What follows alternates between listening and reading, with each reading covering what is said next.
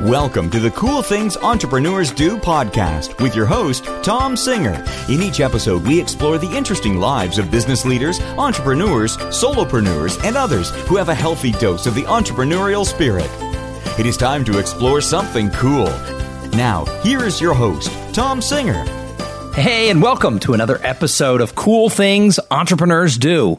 And if you've been listening lately, you know I've been talking a lot about sales because at the end of the day, we are all salespeople. I know I work a lot with lawyers and they say, oh no, I'm an attorney. Well, if you don't have clients, you're not an attorney. So you actually have to be in sales because we've got to get that first. And so we have had uh, lots of discussions about what it is to really go back to the basics of sales. I've interviewed a few people. I have done a couple of episodes where it's just me talking about sales. I have found myself working more with sales teams, speaking at like all hands sales meetings to a variety of different companies. And really, you know, we live in this world where there is so much attention the last decade on all the social media tools and everything has gone mobile. And everybody thinks that somehow a like, a link, a share, and a follow really equals a relationship. And I think we need to get back to talking about good old fashioned, face to face, belly to belly sales. And so I went out and thought, who do I know who is a salesman's salesman, just cut from the cloth, right out of the bucket? Who do I know who lives and breathes sales? And that would be Mike Siggers. Mike is somebody who I met via the online world. So it's not like we diss the online world when I say, hey, it's not about a like, a link, a share, and a follow. Likes, links, shares, and follow can lead to friendships, but it takes a little bit of effort. And Mike and I met, gosh, it's got to be coming up on eight or nine years ago when social media was actually, get ready for it, when social media was actually social. And I think Mike read something I wrote on my blog about sales, and he sent me a note on Twitter, and we had a conversation and we corresponded and I remember we talked on the phone one time and then I was giving a speech at a really big conference in Nashville and he spends a lot of time in that area and he drove down and we went out to dinner and we went to the Grand Ole Opry. And you know ever since then I've always considered Mike not just somebody who I you know knew online but somebody who's a friend and he's the perfect example of why we have to get back to that face to face thing to actually have friendships. I'm connected to thousands of people but I don't say they're all my friends. Just because Facebook calls people your friend doesn't mean they necessarily are. So Mike is a true and blue salesman. When I asked him about an introduction, he said, I'm a simple guy. I'm a salesman. That's all you have to say. And Mike sells brick and block and stone and all the related products that go with that. And he's been doing it for 25 years. And I want Mike to share a little bit of his journey and his philosophy of what it takes to be a good salesperson. Because if you're an entrepreneur or you want to be an entrepreneur, you would darn well better be paying attention to how do you sell the product. Because if you can't sell your product or service, maybe nobody can. So, Mike, welcome to the show. Thanks, Tom. Appreciate the introduction. And it's uh, it's funny that the first time we met in person, within a few minutes, we were on our way to the Grand Ole Opry, and uh, and since then it's been uh, easy to connect via text, Twitter, phone, or whatever. And and I too consider you a friend, and I appreciate it. Thank you, sir. So, Mike, did you start you know, right away into sales, or, or, what did you do after high school? Where did where does Mike's begin? But but don't take me all the way back to birth. But just give me a little bit of the career path that you took. 36 hours after I graduated high school, I was in the Army. I oh graduated gosh. Tuesday night at 8.30 p.m. and 8.30 a.m. Thursday. I was in the Army, and I spent uh, six years in the service. I came out. I had been married three years at that time and tried the, uh, uh, the small town factory uh, jobs. Didn't like any of those. Uh, work wasn't able to rise above where we wanted to be my landlord at the time said, Son, uh, you need to get into sales because if you learn to sell, you'll never look for a job. And I'm pretty sure that was 1990. And it's true. I've been in sales ever since. And I've rarely uh, looked for a job because, and I say rarely because most of the time it was people looking for me. Right. Good salespeople are hard to find. And, and sometimes people forget that. I, I, work with a lot of professionals, and I think they forget that the reason that salespeople are paid so well is because it's hard work. It can be uh, it can be very tough work if you go about it the wrong way. And even if you go about it the right way, it's still a tough day, and you have to be able to deal with the word no without it affecting you.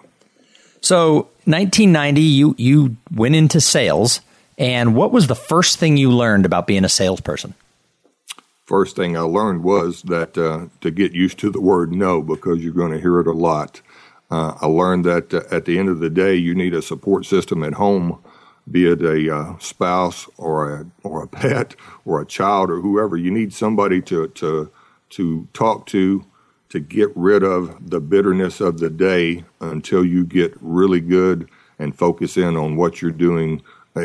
Uh, the problem for entrepreneurs is they think everybody is their is their customer, when in truth, uh, my life got a lot easier when I figured out that I needed to be selling or talking to the right person at the right time with the right product. So today, I'm 180 degrees off opposite of back then. Today, uh, I just get up with the attitude of helping as many people as possible get what they need within my niche. And at the end of the day, I have, because of that, they have bought enough for me to make my family a good living. Uh, the average entrepreneur thinks everybody is my customer, and all I've got to do is persuade and convince them, and they'll buy from me. And that's a long, tough, hard, ugly life. Well, we've said it a lot on this show, but it's the old Zig Ziglar adage if you can have anything you want in this world, if you just help other people get what they want in this world. It's absolutely true. And that's how I go about my day today, but it wasn't always that case. But when you when you come to the realization that all I, I'm a servant, I get up and I serve people, and I serve the ones that happen to be looking for what we produce and sell. So you said it always wasn't that way. Why don't you take us back to your early days of sales? What were some of the frustrations? What were some of the, the hardships that you faced?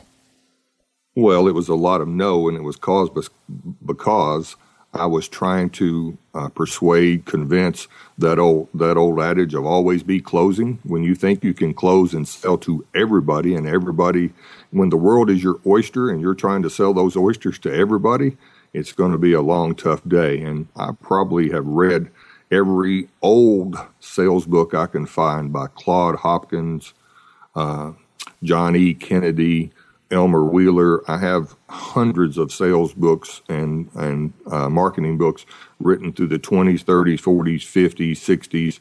Uh, before everybody started just regurgitating and copying the same stuff on their blogs, back when people had to sell face to face and door to door, and it was actually sales, and every one of those uh, things is is a learning. You know, you put it in your in your memory bank. It's not always relevant, and there there's the problem for a lot of entrepreneurs.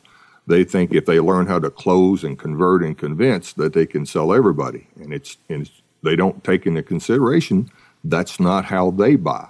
How they buy is they buy from people. People buy from people, not products and not uh, not from companies. And you know there are companies that miss that as well, and they think we can have any salesman, we don't have to train them, we don't have to do anything to them. People will buy from us just because we're us. And there's so many traps and pitfalls out there for people and companies in sales that uh, they, that it is a long, hard road to hoe. So you bring up an interesting point, and that is sales training. So I run into a lot of companies who don't want to invest the money or the time to train their salespeople. They just assume that if they hire them and give them a manual and give them a few, you know, quippy little things to say about the company in a fancy brochure, that it's all going to work. So you clearly, after you know 25 plus years, 30 years in sales, you obviously uh, have been through some sales training classes. Wow, do you think that's important? Sales training is important, but it needs to be the right, the proper, and the correct sales training. And there is a lot of bad sales training out there. And I do work with a, a uh, sales trainer uh, on occasion, and, and he has shown me that, uh, and we have found through blogging, through podcasting, and other means, the vast majority of salespeople are not interested in furthering their craft through sales training. They don't pay attention. They want to be out there answering the phone. They want to be driving down the road. They, they're thinking about their next flight in the airport. They don't think it's important to learn about their craft. And they too are wrong, just as the company is wrong to not give them the proper sales training. And what I mean by that is giving them more literature about the product is not proper sales training. Teaching them how to read and respond to people, that's sales training. So I have a friend, his name is Jerry O'Brien, and I just said this on an episode a, a, couple of days ago, but he has a great saying, and that is people don't need more information. And that sort of reminds me, like when you're giving them more education about the product, people don't need more information. They need more action. And I think that's something that holds a lot of people back is, is they, they want to, you know, sit all day and maybe, you know, contemplate their clients or they want to use social media and just tweet about their product instead of actually getting out there and selling that old uh, American Airlines commercial where the uh, gentleman comes out with his sleeves rolled up and his tie pulled down a little bit and starts throwing airline tickets in front of everybody. And they say, What is this? And he says, We're going to visit every one of our customers. And uh, another guy says, Do you know how long that'll take? Or do you know how much that's going to cost? And he looks at him and says, Yes.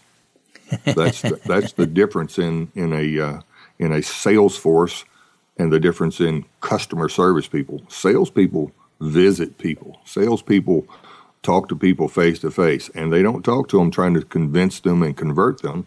They talk to them to try to find out what their needs are. So, when I think about sort of sales training, you brought up the fact that there's bad sales training. Give me a little bit more of an example of, of what's bad. Well, uh, you know, there are a mil- million books out there written probably through the 70s that start talking about closing. And there are still people today, unfortunately, that own their blogs or podcasts that all they can talk about is how to close, how to close, how to close. And that insinuates that everybody is your customer and you can close them. You can convince them, you can persuade them. And it's just not true. And people still do that today. Can they convince one out of a thousand? Sure, they can. But then you've created a, a, a customer with buyer's remorse You've created a customer that's going to tell people uh, or say bad things about the product because it really wasn't a fit for them, and it, it there's nothing good about it. It may make you a living, but it won't make you happy, and it won't make them happy. So, give me the example of great sales training. Great sales training teaches a, a salesman how to how to serve their clients and their customers, their market and their niche. It teaches them how to narrow down within that niche the small pockets of people that are actually prospects. And therein lies the difference that most entrepreneurs never get to. Everybody, let's let's just grab one off the internet. Weight training. Everybody that's interested in weight training doesn't want to buy a product about weight training.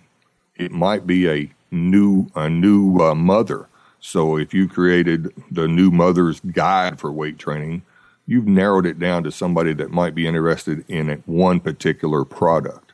Every niche and every product has that, and when you narrow narrow it down to the to the to the uh, people within your niche that are actually going to be interested in your product, number one, it makes it easier because you only have to call on a certain people or a certain number of people, and it makes it easier that you call on people who are actually interested and happy that you found them and the happier your customer is, the happier you're going to be. So a lot of people get stuck up in this whole, you know, hot topic of sort of social selling and inbound selling right now, thinking that that's what they're going to do. If they just use social media correctly, that little niche is going to call them and throw checks at them.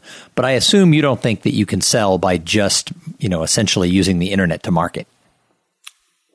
Hmm. I think it would really depend on the product and a niche, but uh, to think that you can sell me a house because you're a realtor who tweets about houses is idiotic.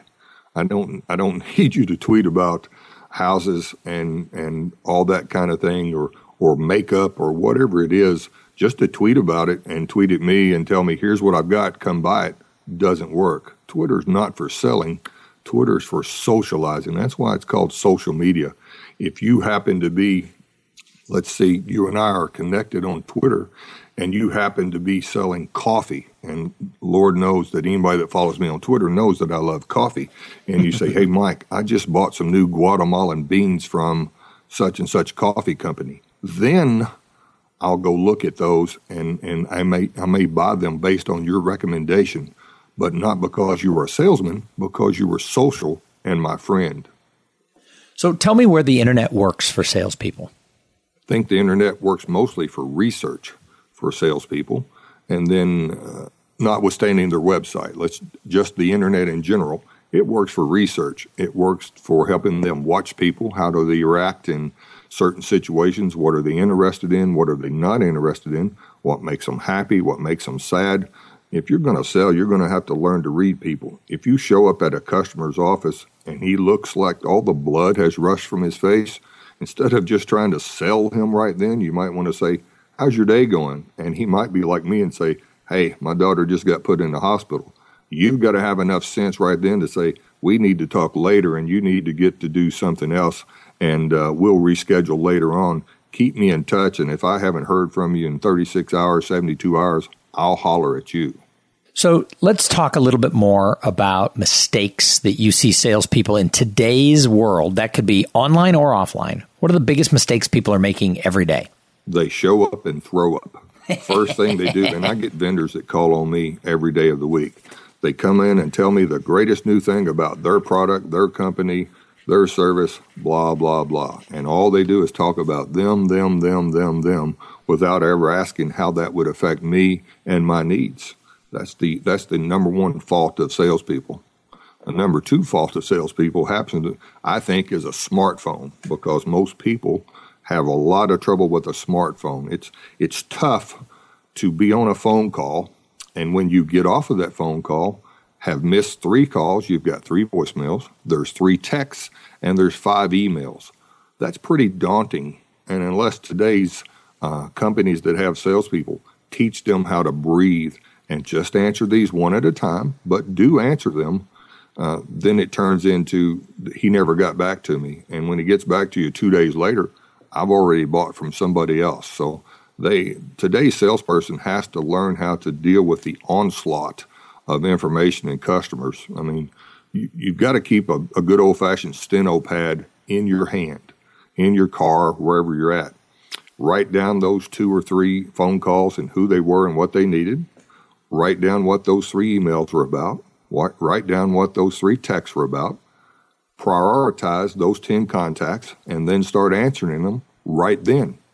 And if you can, you'll be more likely to be successful. But if it overwhelms you and you can't do it because you now you've got 10 more contacts you have to make with a with another human being, you're not going to last long. The uh, the third mistake that today's salespeople make is they show up and immediately launch into talking about themselves.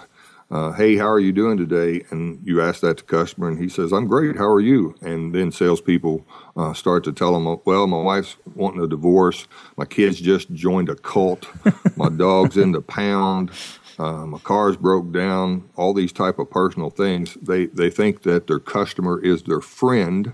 and they start uh, dumping, ranting, raving, all the above on them, and it just turns customers off quickly. And when that guy leaves, uh, most customers start looking for somebody else that sells that same thing that will come in and not dump that on them. I'm always surprised in business how many people do kind of share all the negative things that are going on in their life. They talk about, you know, what's going on in politics or, you know, like you said, they're getting divorced. And I, I always joke that, you know, being a salesperson and, and networking and being involved doesn't get you free therapy. I'm going to use that line uh, probably today, and I, I, may or may not give you credit for it, but that's exactly true. Uh, when I have a vendor that shows up uh, to see me and all he talks about is himself and his problems. I, honestly, the first thing I look for is somebody else that can sell me that same thing because I really don't have time nor need for that during the day. I, I, in sales, I need for my life to be as less toxic as possible. The more positive that I can make it through the day, the more likely that I've had a great day and the more likely that I've been able to help more people when I don't get bogged down with toxicity. Well, and there's enough negativity and, and toxicity out there that we don't need to add that to the people who we're encountering. And I learned that kind of young in life. My mom was real sick when I was in high school. And I found if all I did was talk to my friends about her cancer, all of a sudden nobody wanted to be around me. And that served me really well when I was in uh, sales position because, you know, I, you still have problems. We all still deal with stuff, but, you know, there's a time and a place for who you share that stuff with. That's absolutely correct. Now, if my customer wants to talk about some of those things and he feels like he needs to dump, I take that as a sign that they that they know, like, and trust me, and I'll listen to them but I'm not going to share any of my stuff with them. I don't think that's that's the way to do it. But I will listen. I, you know, we have two ears and one mouth, and we should actually use them in in that proportion plus a, a, a factor of three. So we should probably listen six or seven times as much as we talk when dealing with customers. So, Mike, what do you absolutely love about the life you've created over the past 25 years being a professional salesperson? I really do love to help people, and I really do love to help them buy, mostly because that's how I get paid, is because they buy. But it's the helping the person and seeing the smile on their face and knowing that, that they're past that little issue. I deal with architects, uh, designers, general contractors, and it's it's great to show up at an architect's office and have him say, "I need uh, I need a brick for this school I'm designing. I need a certain color and a certain texture."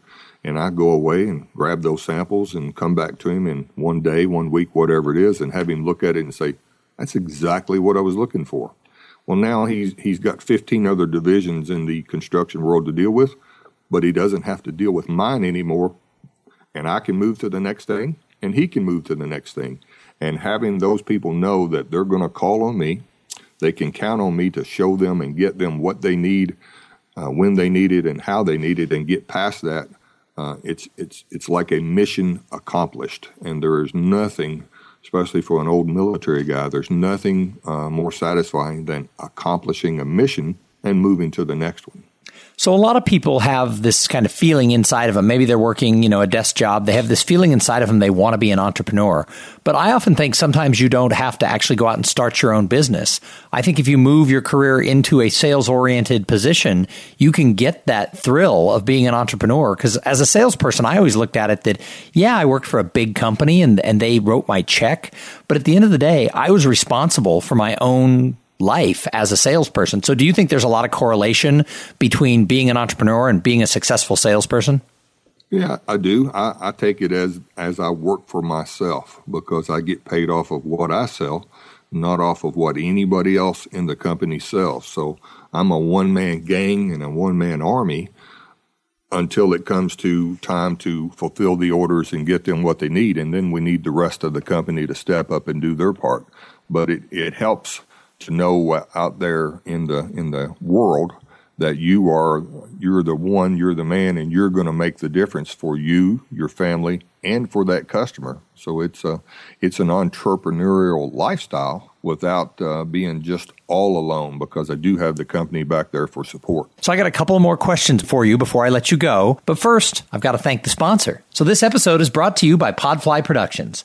Podfly takes the time and the headache out of creating your own podcast. They set you up with the right equipment, training, and guidance to ensure that you sound amazing. Podfly does all the heavy lifting and the technical work so that you can focus on creating great content, growing your audience, and interviewing cool people like Mike. So if you want to start a podcast, jump on over to podfly.net slash cool things and see the offer that they have for all the listeners of this show. So, Mike, what advice do you have for entrepreneurs? And then this is a two part question. Number one, for selling their company and themselves to their potential clients. So, I think entrepreneurs have to be the number one salesperson of the company.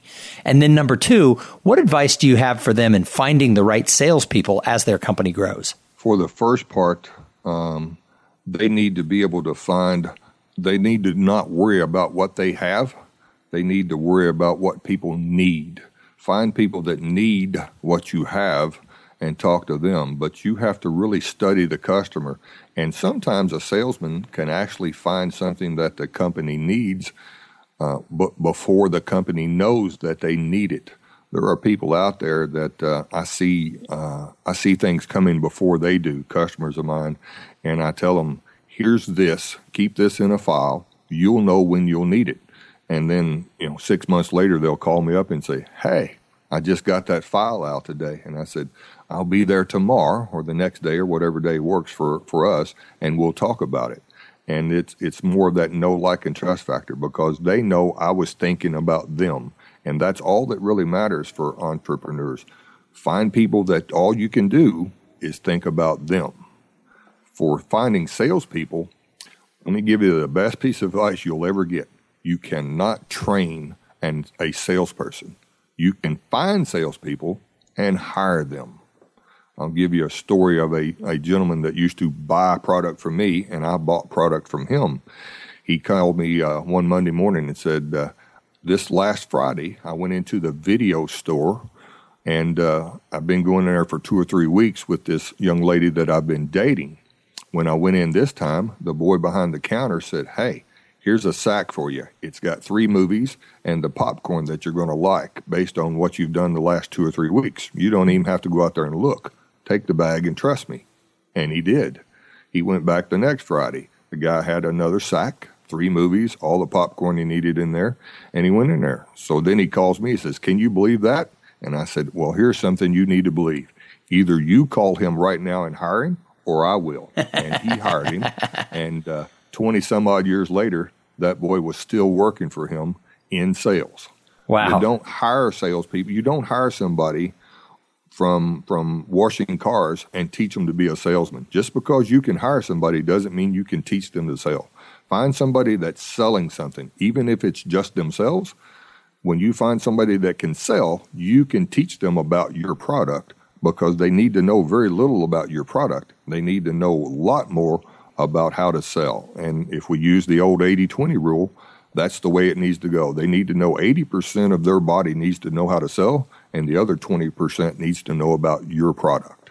Gosh, Mike, that is such a that is such a great story that you just told and it reminded me I actually early on in my career got a couple of jobs because I was the kid in the story behind the counter, right? I mean, I wasn't in a video store, but people would see me doing what I did and they'd turn around and, and, hire me. And in fact, in one case where my career sort of pivoted from moderate earnings to a much better income level was I was calling on somebody and I was out networking and this lady, they were going to open an office in Austin and a woman from Dallas pulled me aside and said, do you love what you do? And I'm like, well, I kind of like it, but you know, I kind of hemmed and hawed. And she said, no, do you love what you do? And I said, no.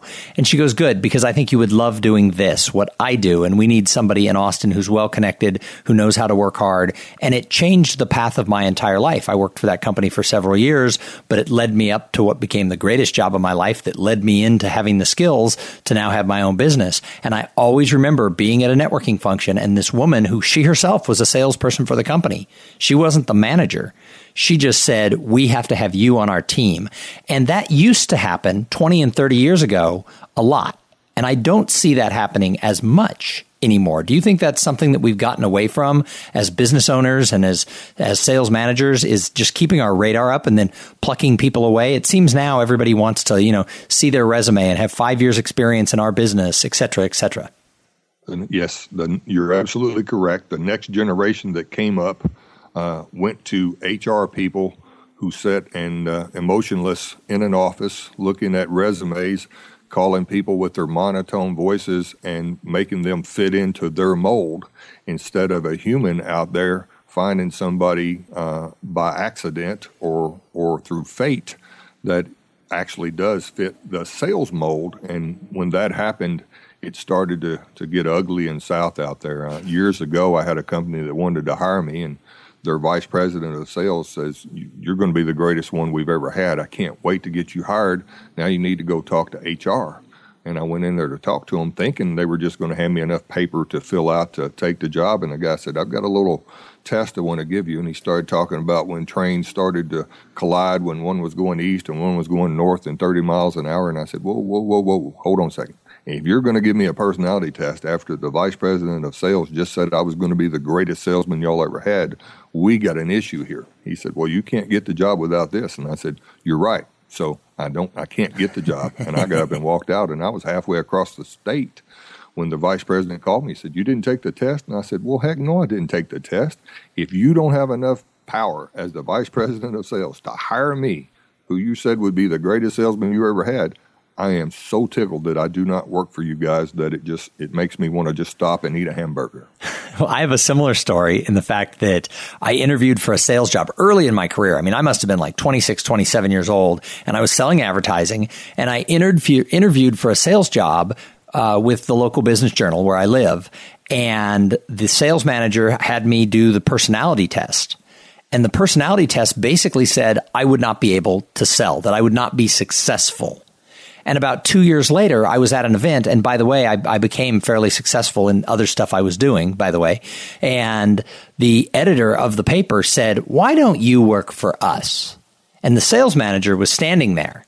And I looked at him and I said, Why don't you tell her? And she literally said, What? And he said, well, I couldn't hire him because the company policy was he didn't score in the right quadrant of aggressiveness or whatever the quadrant was. And I always looked at that as a twofold thing. One is the direction I went was way better than if I had taken that job. So, you know, there's always that little thing that someone's watching out for you. Things happen for a reason. But the other side was, is I don't want to work for a company that says, you know, this test that we had someone takes, you know, is the final god of how we do business because that's just going to be an awful place to work when it comes to, you know, other things that are, that, you know, go on in the day to day life. Like you said, if, if he doesn't have the power to super, uh, to override that test, you know, what's he going to do when the salesman needs their sales manager? That's exactly it. You have to take that as an omen of how they do anything is how they do everything. So, you take that with a grain, you know, a grain of salt and say, this was a great lesson. Thank you that I do not work for these guys because it's just going to get worse from there. You know, before I before I took my blog down and went underground, I used to get salespeople all the time ask me, "Hey, uh, I have to make 600 phone calls a day, and I'm in sales and I'm blah, blah, blah. And I said, you know, I have to stop them and say, you're not in sales. You're a telemarketer. You need to quit and find a real sales job because sales forces do not sit behind a desk and make 600 phone calls a day. Telemarketers do, not salespeople. So, what advice then do you have for entrepreneurs to be more tuned in to finding great salespeople? I mean, if, if we both agree that we saw this happen a lot 30 years ago, and now everybody has to have the perfect resume and pass the personality quiz, what advice do you have for somebody who's got a startup? Maybe they've got their own company and they're thinking, oh, God, I just need, I can't find great salespeople. What advice do you have for them to keep their eyes open and put their radar on? Well, they have to learn to, to notice a good salesperson in their everyday life. If they get up every morning and go to a coffee shop and the barista or the person behind the counter says, Oh, there's Tom. He's going to want a double waka chaka maca latte and a, uh, and a biscuit blah, blah, blah. That person has sales tendencies. Welcome to the Cool Things Entrepreneurs Do podcast with your host, Tom Singer. In each episode, we explore the interesting lives of business leaders, entrepreneurs, solopreneurs, and others who have a healthy dose of the entrepreneurial spirit. It is time to explore something cool. Now, here is your host, Tom Singer. Hey, and welcome to another episode of Cool Things Entrepreneurs Do. And if you've been listening lately, you know I've been talking a lot about sales because at the end of the day, we are all salespeople. I know I work a lot with lawyers and they say, oh no, I'm an attorney. Well, if you don't have clients, you're not an attorney. So you actually have to be in sales because we've got to get that first. And so we have had uh, lots of discussions about what it is to really go back to the basics of sales. I've interviewed a few people. I have done a couple of episodes where it's just me talking about sales. I have found myself working more with sales teams, speaking at like all hands sales meetings to a variety of different companies. And really, you know, we live in this world where there is so much attention the last decade on all the social media tools and everything has gone mobile. And everybody thinks that somehow a like, a link, a share, and a follow really equals a relationship. And I think we need to get back to talking about good old fashioned, face to face, belly to belly sales. And so I went out and thought, who do I know who is a salesman's salesman, just cut from the cloth, right out of the bucket. Who do I know who lives and breathes sales? And that would be Mike Siggers. Mike is somebody who I met via the online world. So it's not like we diss the online world when I say, hey, it's not about a like, a link, a share, and a follow. Likes, links, shares, and follow can lead to friendships, but it takes a little bit of effort. And Mike and I met, gosh, it's got to be coming up on eight or nine years ago when social media was actually, get ready for it, when social media was actually social. And I think Mike read something I wrote on my blog about sales, and he sent me a note on Twitter, and we had a conversation. And we corresponded. And I remember we talked on the phone one time. And then I was giving a speech at a really big conference in Nashville, and he spends a lot of time in that area. And he drove down, and we went out to dinner, and we went to the Grand Ole Opry. And you know, ever since then, I've always considered Mike not just somebody who I you know knew online, but somebody who's a friend. And he's the perfect example of why we have to get back to that face to face thing to actually have friendships. I'm connected to thousands of people but I don't say they're all my friends. Just because Facebook calls people your friend doesn't mean they necessarily are. So Mike is a true and blue salesman. When I asked him about an introduction, he said, I'm a simple guy. I'm a salesman. That's all you have to say. And Mike sells brick and block and stone and all the related products that go with that. And he's been doing it for 25 years. And I want Mike to share a little bit of his journey and his philosophy of what it takes to be a good salesperson. Because if you're an entrepreneur or you want to be an entrepreneur, you would darn well better be paying attention to how do you sell the product. Because if you can't sell your product or service, maybe nobody can. So, Mike, welcome to the show. Thanks, Tom. Appreciate the introduction. And it's uh, it's funny that the first time we met in person, within a few minutes, we were on our way to the Grand Ole Opry, and uh, and since then it's been uh, easy to connect via text, Twitter, phone, or whatever. And and I too consider you a friend, and I appreciate it. Thank you, sir. So, Mike, did you start you know, right away into sales, or, or, what did you do after high school? Where did where does Mike's begin? But but don't take me all the way back to birth. But just give me a little bit of the career path that you took. 36 hours after I graduated high school, I was in the Army. I oh graduated gosh. Tuesday night at 8.30 p.m. and 8.30 a.m. Thursday. I was in the Army, and I spent uh, six years in the service. I came out. I uh, had been married three years at that time and tried the, uh, uh the small town factory uh, jobs. Didn't like any of those. Uh, wasn't able to rise above where we wanted to be my landlord at the time said, Son, uh, you need to get into sales because if you learn to sell, you'll never look for a job. And I'm pretty sure that was 1990. And it's true. I've been in sales ever since. And I've rarely uh, looked for a job because, and I say rarely because most of the time it was people looking for me. Right. Good salespeople are hard to find. And, and sometimes people forget that. I, I, work with a lot of professionals, and I think they forget that the reason that salespeople are paid so well is because it's hard work. It can be uh, it can be very tough work if you go about it the wrong way, and even if you go about it the right way, it's still a tough day, and you have to be able to deal with the word no without it affecting you. So, 1990, you you went into sales. And what was the first thing you learned about being a salesperson? First thing I learned was that uh, to get used to the word no because you're going to hear it a lot.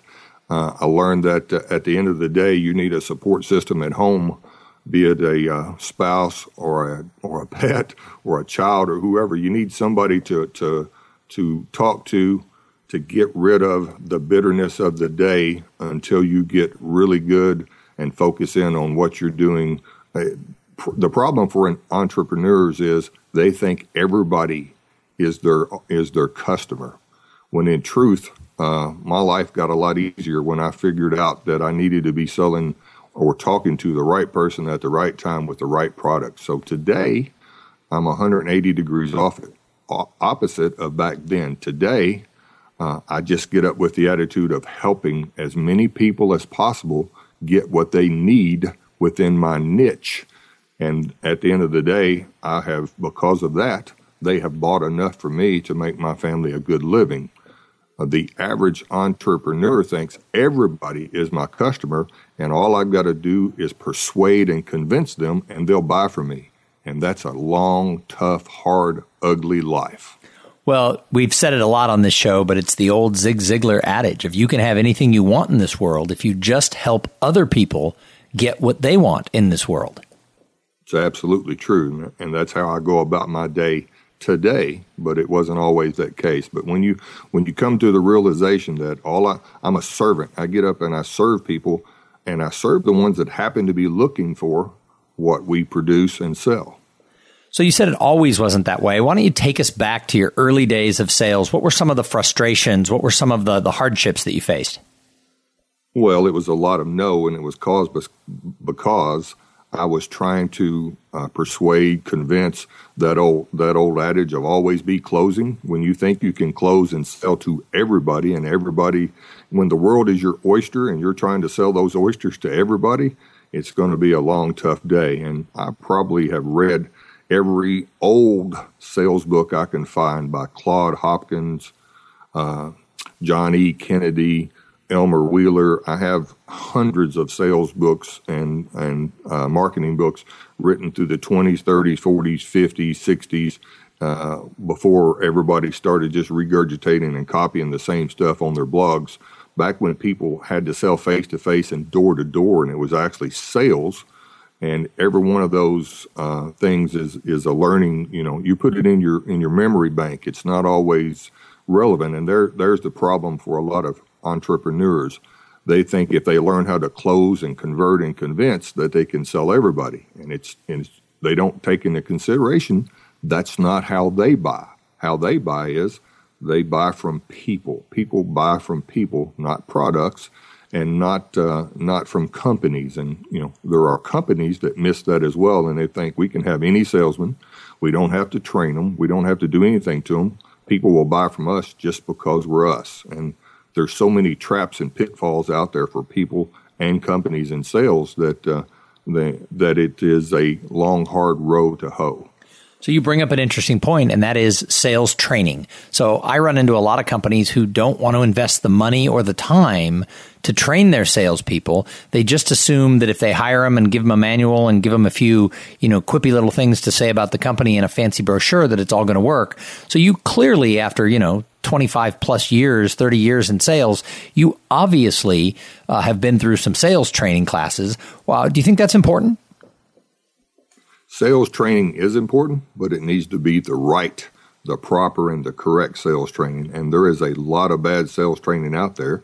And I do work with a, a uh, sales trainer uh, on occasion, and, and he has shown me that, uh, and we have found through blogging, through podcasting, and other means, the vast majority of salespeople are not interested in furthering their craft through sales training. They don't pay attention. They want to be out there answering the phone. They want to be driving down the road. They they're thinking about their next flight in the airport. They don't think it's important to learn about their craft, and they too are wrong, just as the company is wrong to not give them the proper sales training. And what I mean by that is giving them more literature about the product is not proper sales training. Teaching them how to read and respond to people, that's sales training. So I have a friend, his name is Jerry O'Brien, and I just said this on an episode a, a, couple of days ago, but he has a great saying, and that is people don't need more information. And that sort of reminds me, like when you're given them more education about the product, people don't need more information. They need more action. And I think that's something that holds a lot of people back is, is they, they want to, you know, sit all day and maybe, you know, contemplate their clients or they want to use social media and just tweet about their product instead of actually getting out there and selling that old uh, American Airlines commercial where the uh, gentleman comes out with his sleeves rolled up and his tie pulled down a little bit and starts throwing airline tickets in front of everybody. And they say, What is this? And he says, We're going to visit every one of our customers. And uh, another guy says, Do you know how long that'll take? Or do you know how much that's going to cost? And he looks at him and says, Yes. that's the, that's the difference in in a uh, in a sales force and the difference in customer service people. Salespeople visit people. Salespeople talk to people face to face, and they don't talk to them trying to convince them and convert them. They talk to them to try to find out what their needs are. So, when I think about sort of sales training, you brought up the fact that there's bad sales training. Give me a little bit more of an example of, of what's bad. Well, uh, you know, there are a mil- million books out there written probably through the 70s that start talking about closing. And there are still people today, unfortunately, that own their blogs or podcasts that all they can talk about is how to close, how to close, how to close. And that insinuates that everybody is your customer and you can close them. You can convince them, you can persuade them. And it's just not true. And people still do that today. Can they convince one out of a thousand? Sure, they can. But then you've created a, a, a customer with buyer's remorse You've created a customer that's going to tell people uh, or say bad things about the product because it really wasn't a fit for them, and it, it there's nothing good about it. It may make you a living, but it won't make you happy and it won't make them happy. So, give me the example of great sales training. Great sales training teaches a, a salesman how to how to serve their clients and their customers, their market and their niche. It teaches them how to narrow down within that niche the small pockets of people that are actually prospects. And therein lies the difference that most entrepreneurs never get to. Everybody let's let's just grab one off the internet, weight training. Everybody that's interested in weight training doesn't want to buy a product about weight training. It might be a new a new uh, mother. So if you created the new mother's guide for weight training, you've narrowed it down to somebody that might be interested in one particular product. Every niche and every product has that, and when you narrow narrow it down to the to the to the uh, people within your niche that are actually going to be interested in your product, number one, it makes it easier because you only have to call on a certain people or a certain number of people, and it makes it easier that you call on people who are actually interested and happy that you found them. And the happier your customer is, the happier you're going to be. So a lot of people get stuck up in this whole, you know, hot topic of sort of social selling and inbound selling right now, thinking that that's what they're going to do. If they just use social media correctly, that little niche is going to call them and throw checks at them. But I assume you don't think that you can sell by just, you know, essentially using the internet to market. Hmm. I think it would really depend on the product and a niche, but uh, to think that you can sell me a house because you're a realtor who tweets about houses is idiotic. I don't I don't need you to tweet about houses and and all that kind of thing or or makeup or whatever it is just to tweet about it and tweet at me and tell me here's what I've got come buy it doesn't work. Twitter's not for selling. Twitter's for socializing. That's why it's called social media if you happen to be, let's see, you and I are connected on Twitter, and you happen to be selling coffee, and Lord knows that anybody that follows me on Twitter knows that I love coffee, and you say, hey, Mike, I just bought some new Guatemalan beans from such and such coffee company. Then I'll go look at those and, and I may I may buy them based on your recommendation, but not because you were a salesman, because you were social and my friend. So tell me where the internet works for salespeople. Think the internet works mostly for research for salespeople, and then uh, notwithstanding their website, let's just the internet in general. It works for research. It works for helping them watch people. How do they react in certain situations? What are they interested in? What are they not interested in? What makes them happy? What makes them sad? If you're going to sell, you're going to have to learn to read people. If you show up at a customer's office and he looks like all the blood has rushed from his face, instead of just trying to sell him right then, you might want to say, How's your day going? And he might be like me and say, Hey, my daughter just got put in the hospital. You've got to have enough sense right then to say, We need to talk later and you need to get to do something else and uh, we'll reschedule later on. Keep me in touch. And if I haven't heard from you in 36 hours, 72 hours, I'll holler at you. So let's talk a little bit more about mistakes that you see salespeople in today's world. That could be online or offline. What are the biggest mistakes people are making every day? They show up and throw up. First thing they do, and I get vendors that call on me every day of the week. They come in and tell me the greatest new thing about their product, their company, their service, blah, blah, blah. And all they do is talk about them, them, them, them, them, without ever asking how that would affect me and my needs. That's the that's the number one fault of salespeople. The number two fault of salespeople happens, I think, is a smartphone because most people have a lot of trouble with a smartphone. It's it's tough to be on a phone call, and when you get off of that phone call, have missed three calls. You've got three voicemails. There's three texts, and there's five emails. That's pretty daunting. And unless today's uh, companies that have salespeople teach them how to breathe and just answer these one at a time, but do answer them. Uh, then it turns into he never got back to me. And when he gets back to you two days later, I've already bought from somebody else. So they today's salesperson has to learn how to deal with the onslaught of information and customers. I mean, you, have got to keep a, a good old fashioned steno pad in your hand, in your car, wherever you're at. Write down those two or three phone calls and who they were and what they needed write down what those three emails were about, write down what those three texts were about, prioritize those 10 contacts, and then start answering them right then. And if you can, you'll be more likely to be successful. But if it overwhelms you and you can't do it because you now you've got 10 more contacts you have to make with a with another human being, you're not going to last long. The uh, the third mistake that today's salespeople make is they show up and immediately launch into talking about themselves uh, hey, how are you doing today? And you ask that to customer, and he says, I'm great. How are you? And then salespeople uh, start to tell them, well, my wife's wanting a divorce. My kids just joined a cult. my dog's in the pound. Uh, my car's broke down. All these type of personal things. They they think that their customer is their friend, and they start uh, dumping, ranting, raving, all the above on them, and it just turns customers off quickly. And when that guy leaves uh, most customers start looking for somebody else that sells that same thing that will come in and not dump that on them. I'm always surprised in business how many people do kind of share all the negative things that are going on in their life. They talk about, you know, what's going on in politics or, you know, like you said, they're getting divorced. And I, I always joke that, you know, being a salesperson and, and networking and being involved doesn't get you free therapy. I'm going to use that line uh, probably today, and I, I, may or may not give you credit for it, but that's exactly true.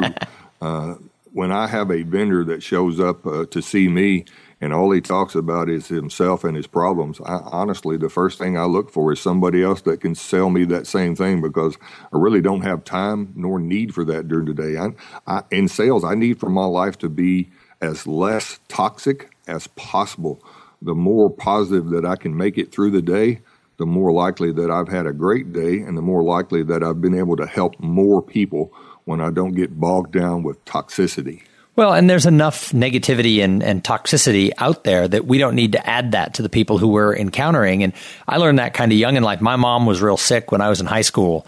And I found if all I did was talk to my friends about her cancer, all of a sudden nobody wanted to be around me. And that served me really well when I was in uh, sales position because, you know, I, you still have problems. We all still deal with stuff, but, you know, there's a time and a place for who you share that stuff with. That's absolutely correct. Now, if my customer wants to talk about some of those things and he feels like he needs to dump, I take that as a sign that they that they know, like, and trust me, and I'll listen to them but I'm not going to share any of my stuff with them. I don't think that's that's the way to do it. But I will listen. I, you know, we have two ears and one mouth, and we should actually use them in in that proportion plus a, a, factor of three. So we should probably listen six or seven times as much as we talk when dealing with customers. So, Mike, what do you absolutely love about the life you've created over the past 25 years being a professional salesperson? I really do love to help people, and I really do love to help them buy, mostly because that's how I get paid, is because they buy. But it's the helping the person and seeing the smile on their face and knowing that that they're past that little issue. I deal with architects, uh, designers, general contractors, and it's it's great to show up at an architect's office and have him say, I need uh, I need a brick for this school I'm designing. I need a certain color and a certain texture, and I go away and grab those samples and come back to him in one day, one week, whatever it is, and have him look at it and say, "That's exactly what I was looking for." Well, now he's he's got 15 other divisions in the construction world to deal with, but he doesn't have to deal with mine anymore, and I can move to the next thing, and he can move to the next thing, and having those people know that they're going to call on me they can count on me to show them and get them what they need, uh, when they need it, and how they need it, and get past that. Uh, it's it's it's like a mission accomplished, and there is nothing, especially for an old military guy, there's nothing uh, more satisfying than accomplishing a mission and moving to the next one. So a lot of people have this kind of feeling inside of them. Maybe they're working, you know, a desk job. They have this feeling inside of them they want to be an entrepreneur. But I often think sometimes you don't have to actually go out and start your own business. I think if you move your career into a sales oriented position, you can get that thrill of being an entrepreneur. Because as a salesperson, I always looked at it that, yeah, I worked for a big company and, and they wrote my check. But at the end of the day, I was responsible for my own life as a salesperson. So, do you think there's a lot of correlation between being an entrepreneur and being a successful salesperson? Yeah, I do. I, I take it as as I work for myself because I get paid off of what I sell, not off of what anybody else in the company sells. So I'm a one man gang and a one man army until it comes to time to fulfill the orders and get them what they need. And then we need the rest of the company to step up and do their part.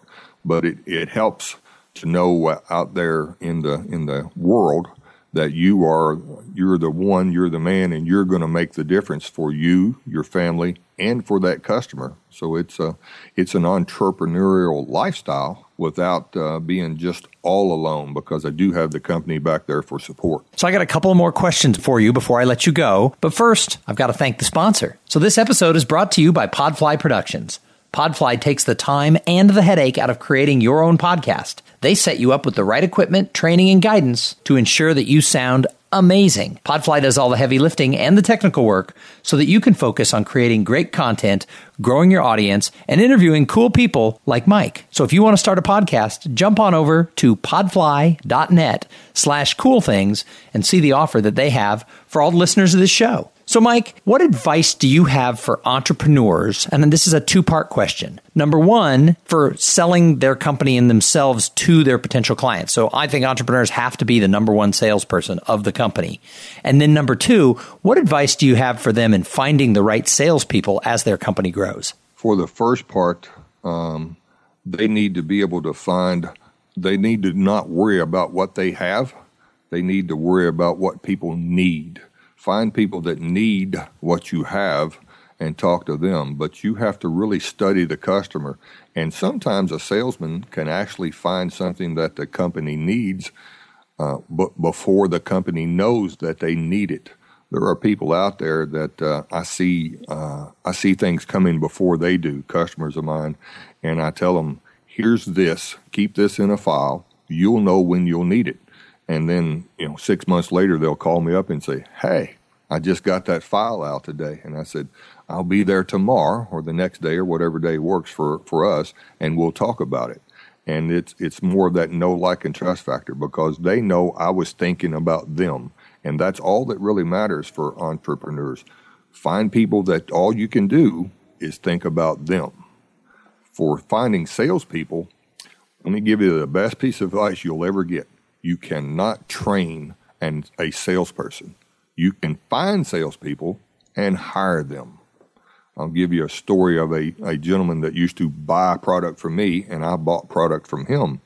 He called me uh, one Monday morning and said, uh, This last Friday, I went into the video store, and uh, I've been going there for two or three weeks with this young lady that I've been dating. When I went in this time, the boy behind the counter said, Hey, here's a sack for you. It's got three movies and the popcorn that you're going to like based on what you've done the last two or three weeks. You don't even have to go out there and look. Take the bag and trust me. And he did. He went back the next Friday. The guy had another sack, three movies, all the popcorn he needed in there, and he went in there. So then he calls me. He says, Can you believe that? And I said, Well, here's something you need to believe. Either you call him right now and hire him, or I will. And he hired him. And, uh, 20 some odd years later, that boy was still working for him in sales. Wow. You don't hire salespeople. You don't hire somebody from from washing cars and teach them to be a salesman. Just because you can hire somebody doesn't mean you can teach them to sell. Find somebody that's selling something, even if it's just themselves. When you find somebody that can sell, you can teach them about your product because they need to know very little about your product. They need to know a lot more about how to sell. And if we use the old 80 20 rule, that's the way it needs to go. They need to know 80% of their body needs to know how to sell, and the other 20% needs to know about your product. Gosh, Mike, that is such a that is such a great story that you just told and it reminded me I actually early on in my career got a couple of jobs because I was the kid in the story behind the counter, right? I mean, I wasn't in a video store, but people would see me doing what I did and they'd turn around and, and, hire me. And in fact, in one case where my career sort of pivoted from moderate earnings to a much better income level was I was calling on somebody and I was out networking and this lady, they were going to open an office in Austin and a woman from Dallas pulled me aside and said, do you love what you do? And I'm like, well, I kind of like it, but you know, I kind of hemmed and hawed. And she said, no, do you love what you do? And I said, no. And she goes, good, because I think you would love doing this, what I do. And we need somebody in Austin who's well connected, who knows how to work hard. And it changed the path of my entire life. I worked for that company for several years, but it led me up to what became the greatest job of my life that led me into having the skills to now have my own business. And I always remember being at a networking function and this woman who she herself was a salesperson for the company. She wasn't the manager manager. She just said, we have to have you on our team. And that used to happen 20 and 30 years ago a lot. And I don't see that happening as much anymore. Do you think that's something that we've gotten away from as business owners and as as sales managers is just keeping our radar up and then plucking people away? It seems now everybody wants to, you know, see their resume and have 5 years experience in our business, et cetera, et cetera. yes, the, you're absolutely correct. The next generation that came up uh, went to HR people who sat and uh, emotionless in an office looking at resumes, calling people with their monotone voices and making them fit into their mold instead of a human out there finding somebody uh, by accident or or through fate that actually does fit the sales mold. And when that happened, it started to, to get ugly and south out there. Uh, years ago, I had a company that wanted to hire me, and their vice president of sales says, You're going to be the greatest one we've ever had. I can't wait to get you hired. Now you need to go talk to HR. And I went in there to talk to them, thinking they were just going to hand me enough paper to fill out to take the job. And the guy said, I've got a little test I want to give you. And he started talking about when trains started to collide, when one was going east and one was going north and 30 miles an hour. And I said, Whoa, whoa, whoa, whoa, hold on a second. If you're going to give me a personality test after the vice president of sales just said I was going to be the greatest salesman y'all ever had, we got an issue here. He said, Well, you can't get the job without this. And I said, You're right. So I don't, I can't get the job. And I got up and walked out, and I was halfway across the state when the vice president called me. He said, You didn't take the test? And I said, Well, heck no, I didn't take the test. If you don't have enough power as the vice president of sales to hire me, who you said would be the greatest salesman you ever had, I am so tickled that I do not work for you guys that it just it makes me want to just stop and eat a hamburger. Well, I have a similar story in the fact that I interviewed for a sales job early in my career. I mean, I must have been like 26, 27 years old and I was selling advertising and I interviewed for a sales job uh, with the local business journal where I live. And the sales manager had me do the personality test. And the personality test basically said I would not be able to sell, that I would not be successful. And about two years later, I was at an event. And by the way, I, I, became fairly successful in other stuff I was doing, by the way. And the editor of the paper said, Why don't you work for us? And the sales manager was standing there. And I looked at him and I said, Why don't you tell her? And she literally said, What? And he said, well, I couldn't hire him because the company policy was he didn't score in the right quadrant of aggressiveness or whatever the quadrant was. And I always looked at that as a twofold thing. One is the direction I went was way better than if I had taken that job. So, you know, there's always that little thing that someone's watching out for you. Things happen for a reason. But the other side was, is I don't want to work for a company that says, you know, this test that we had someone takes, you know, is the final god of how we do business because that's just going to be an awful place to work when it comes to, you know, other things that are, that, you know, go on in the day to day life. Like you said, if, if he doesn't have the power to super, uh, to override that test, you know, what's he going to do when the salesman needs their sales manager? That's exactly it. You have to take that as an omen of how they do anything is how they do everything. So, you take that with a grain, you know, a grain of salt and say, this was a great lesson. Thank you that I do not work for these guys because it's just going to get worse from there. You know, before I before I took my blog down and went underground, I used to get salespeople all the time ask me, "Hey, uh, I have to make 600 phone calls a day and I'm in sales and I'm blah, blah, blah. And I said, you know, I have to stop them and say, you're not in sales. You're a telemarketer. You need to quit and find a real sales job because sales forces do not sit behind a desk and make 600 phone calls a day. Telemarketers do, not salespeople. So, what advice then do you have for entrepreneurs to be more tuned in to finding great salespeople? I mean, if, if we both agree that we saw this happen a lot 30 years ago, and now everybody has to have the perfect resume and pass the personality quiz, what advice do you have for somebody who's got a startup? Maybe they've got their own company and they're thinking, oh, God, I just need, I can't find great salespeople. What advice do you have for them to keep their eyes open and put their radar on? Well, they have to learn to, to notice a good salesperson in their everyday life. If they get up every morning and go to a coffee shop and the barista or the person behind the counter says, Oh, there's Tom. He's going to want a double waka chaka maka latte and a, uh, and a biscuit blah, blah, blah. That person has sales tendencies and they're trending the proper way. They could talk to them further to find out if they wanted to be in sales. Do they like dealing with people or do they just want to do what they're doing? Or they, they move down the road and they're going to get their, uh, their car worked on and get an oil change. And the guy says, while you're in here getting your oil change, why don't you go in there where we've got free Wi Fi? You can return texts and do all this. I'm going to do this, this, and this and the guy says, "Well, I didn't need those." He said, "Oh, there's no charge, but you you actually do need these. You just don't know it." Blah blah blah, and brings up why. That's a salesperson. You've got to find people like that in your day to day life that know how to deal with people and get them what they need, regardless of whether they want it or not. And notice that's a salesperson, and then you can talk to them about uh, would they like to try it? Would they like to move into sales? Do they like what they do? Like the like they ask you? Do you like what you do? I do, but I've always wanted to be in sales. Really? Here's my card. Let's meet tomorrow for this, blah, blah, blah, and go from there. You, you, you meet salespeople every day. You've just got to notice them. So, Mike, I called the show Cool Things Entrepreneurs Do. So, what's the coolest, most entrepreneurial thing you're doing in your sales career these days? Well, coolest thing that I do every day is help people. But as far as entrepreneurial, I'm just about to, uh, as, as as you know, we talked back and forth. I, I, I reviewed your first book on my blog. Mm, geez, that's got to be 10 years 10 ago. Years ago now, something like that. Yep. And uh, I am I am finally, you know, I, I got uh, I got a little sickened by the whole comment thing when WordPress came up and people and you started getting all the trolls on the comments and all that. I let it uh, I let it uh, get to me and I wanted to take it down and just do things underground and not where out where people can comment willy nilly and say ugly stuff to you. You know, it's it's tough enough to come home and write a write something for your blog every night as it is or every week. But then when you have to deal with all those comments and trolls, it gets worse. Well, I, I found some ways I think to uh, to be able to share my expertise again and go back to the days of of helping other people learn what I've already learned and hopefully for them learn it a lot easier and less expensively than the ways that I learn things. And that's probably the coolest thing that I'm about to do is to get back into sharing my expertise.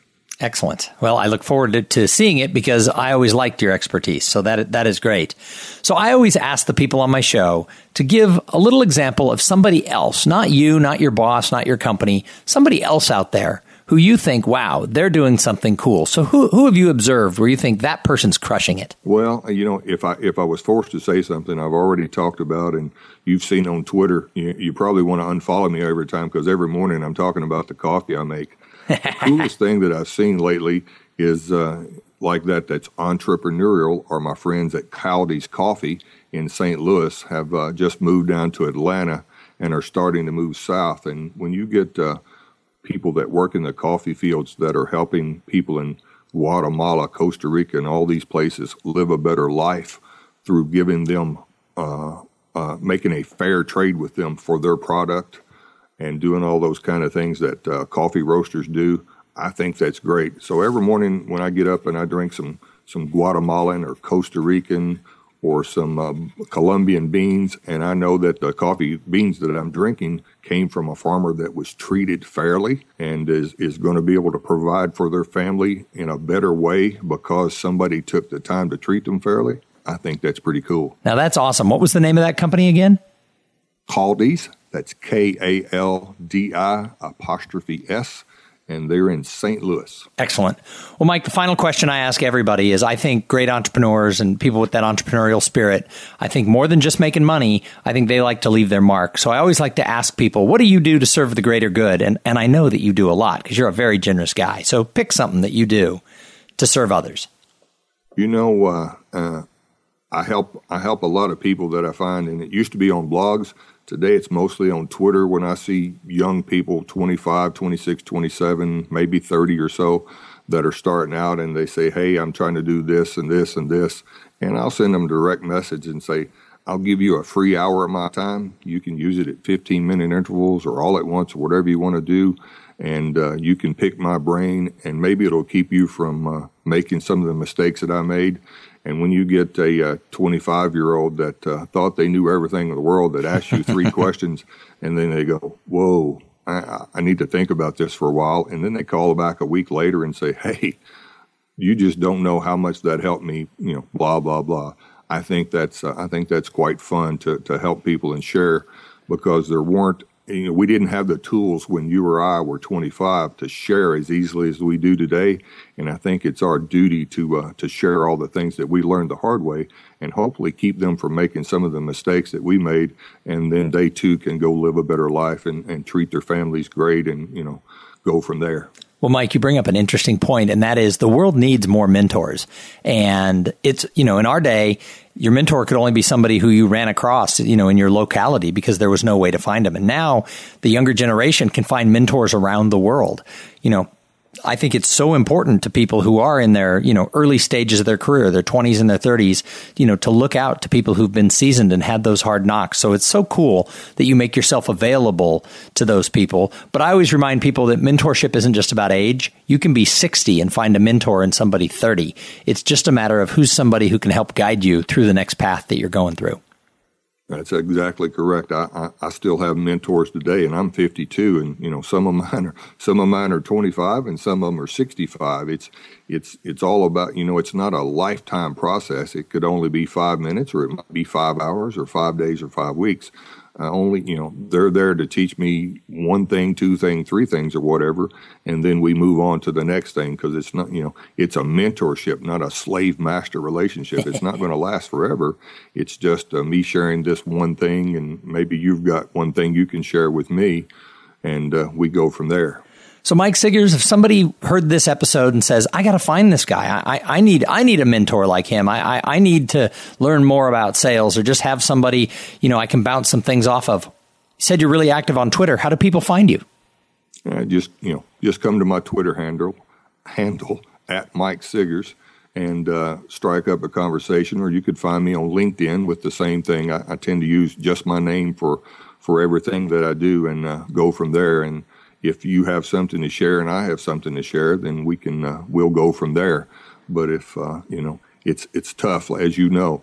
If all you're looking to do is uh, suck the suck the good stuff out of my brain and quick, hard, and fast, it's probably not going to go as well. If you're in a sharing type relationship with me, we might be friends forever or for a long time, like you and I have been. Yep, absolutely, and that's Mike Sigers, S I G E R S. Correct. Excellent. So thank you so much for being a guest on the show. And thank you everybody for listening in. I think this topic of, of sales and really getting back to basics when it comes to the art of selling is so important for everybody who has that entrepreneurial spirit, whether you're working for a company or starting your own business or running your own bigger business. This really matters. So thank you for tuning in and listening. I hope you got something out of today's episode hey, jump over to our Facebook page and join the conversation. Uh, leave a review on iTunes about cool things entrepreneurs do. It's really important that I get more reviews because that's how you get ranked in this world of uh, everybody and their brother having a podcast. So I appreciate it if you do that.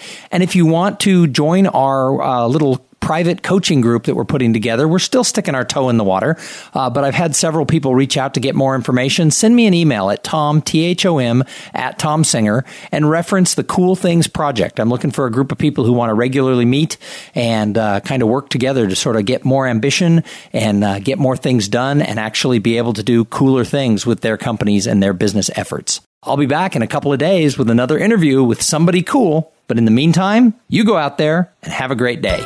Thank you for being part of the Cool Things Entrepreneurs Do podcast. Without your participation and listening to these conversations, there is no show.